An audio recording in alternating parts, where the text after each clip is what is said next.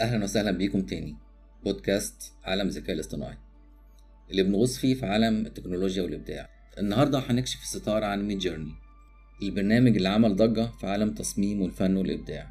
طيب ميدجيرني ايه هو بالظبط؟ في الاساس ميدجيرني ده منصه بتحول الكلام اللي بتكتبه لصور مذهله.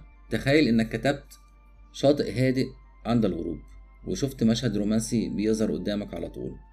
بس صورة جميلة. بفضل التطور في مجال الذكاء الاصطناعي وتعلم الآلة، أدوات زي ميدجيرني بتغير طريقة التفكير في المحتوى البصري.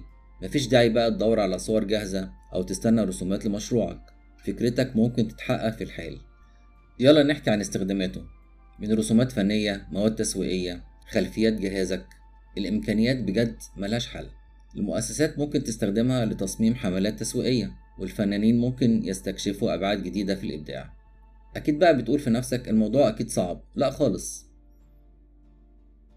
أجمل حاجة في ميدجيرني هو البساطة. مثلا لو كتبت قطة صغيرة في حقل ورد، هتشوف صورة جميلة جدا.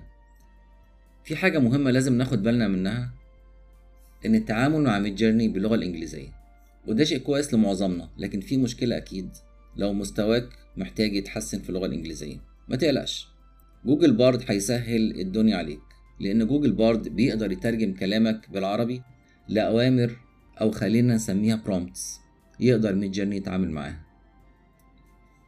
وده فيديو أنا عملته على قناتي على اليوتيوب، القناة اسمها Bait Sans Bytes AI، والفيديو اسمه ميدجيرني كيف تستخدم جوجل بارد لكسر حاجز اللغة. وزي ما شفنا في البودكاست اللي فات عن شات جي بي تي، ميدجيرني بيتعامل برضو مع البرومبتس. ودي ببساطة طريقة وصف الصورة للبرنامج. تعال مع بعض نطور برومبت. في البداية هنكتب /imagine، يعني تخيل، وده الأمر اللي بكتبه ميدجيرني، وبعد كده بكتب البرومبت. أول برومبت هنكتبها a boy، ودوس انتر. يبتدي البرنامج يطلع لك 4 صور، كل صورة فيها طفل، وغالبا شكلهم كلهم جميل. الصورة دي مش حقيقية، دي نتاج توليد صور من صور كتير قوي بالملايين ميدجيرني اتدرب عليها. خليك بقى محدد شوية المرة دي. هتقول له ايه؟ a 2-year-old boy smiling. يطلع لك 4 صور مختلفة لطفل عنده 2 سنين ومبتسم. واو. جمد قلبك بقى واكتب له imagine a 2-year-old boy wearing a red t-shirt smiling jumping in a farm field. ولد وعنده 2 سنين لابس تيشرت أحمر مبتسم وبيقفز في حقل من الزرع. وهلم جرة. ميدجيرني ده بحر؟ لا، ده محيط. ابتدي انت بس وهتشوف العجب. ولو بقى عايز تتعلم ميدجيرني من البداية وببلاش كمان، فأنا ابتديت كورس فيه على قناتي Bait Sans Bytes AI، السلسلة اسمها تعلم ميدجيرني من البداية. بجد هتبتدي تتعرف على البرنامج الجامد ده، وهتفهم ازاي تمشي خطوة خطوة لغاية ما تطلع صور انت نفسك هتنبهر بيها. لكن في حاجة صغيرة لازم تعرفها كمان، البرنامج ده كان له فترة سماحية ببلاش، لكن للأسف من كتر اللي داخلين عليه يمكن تلاقيه بيقولك اشترك عشان تشتغل بيه. والصراحة يعني ان جيت للحق، ده يستحق تجربه ولو لشهر. الاشتراك فيه ب$10 في الشهر. كتير؟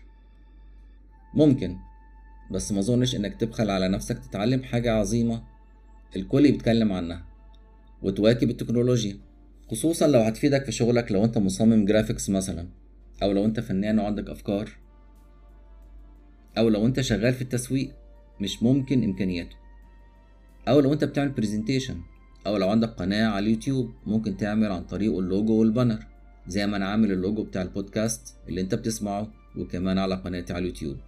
اما بقى لو انت بتبيع تصاميم ستيكرز او تيشرتات على مواقع زي ريدبابل او امازون، فدي قصة تانية ومشوقة، وليها فيديوهات كتير على اليوتيوب ازاي تطلع صور من ميدجيرني وتبيعها على مواقع الطباعة عند الطلب اللي هي print on demand، زي امازون ميرش وريدبابل وشوبيفاي وغيرهم كتير. يعني ميدجيرني مش للرفاهية بس، ده برنامج ممكن تكسب من وراه فلوس كتير. المهم تبتدي وتعرف الطريق الصح للوصول لهدفك.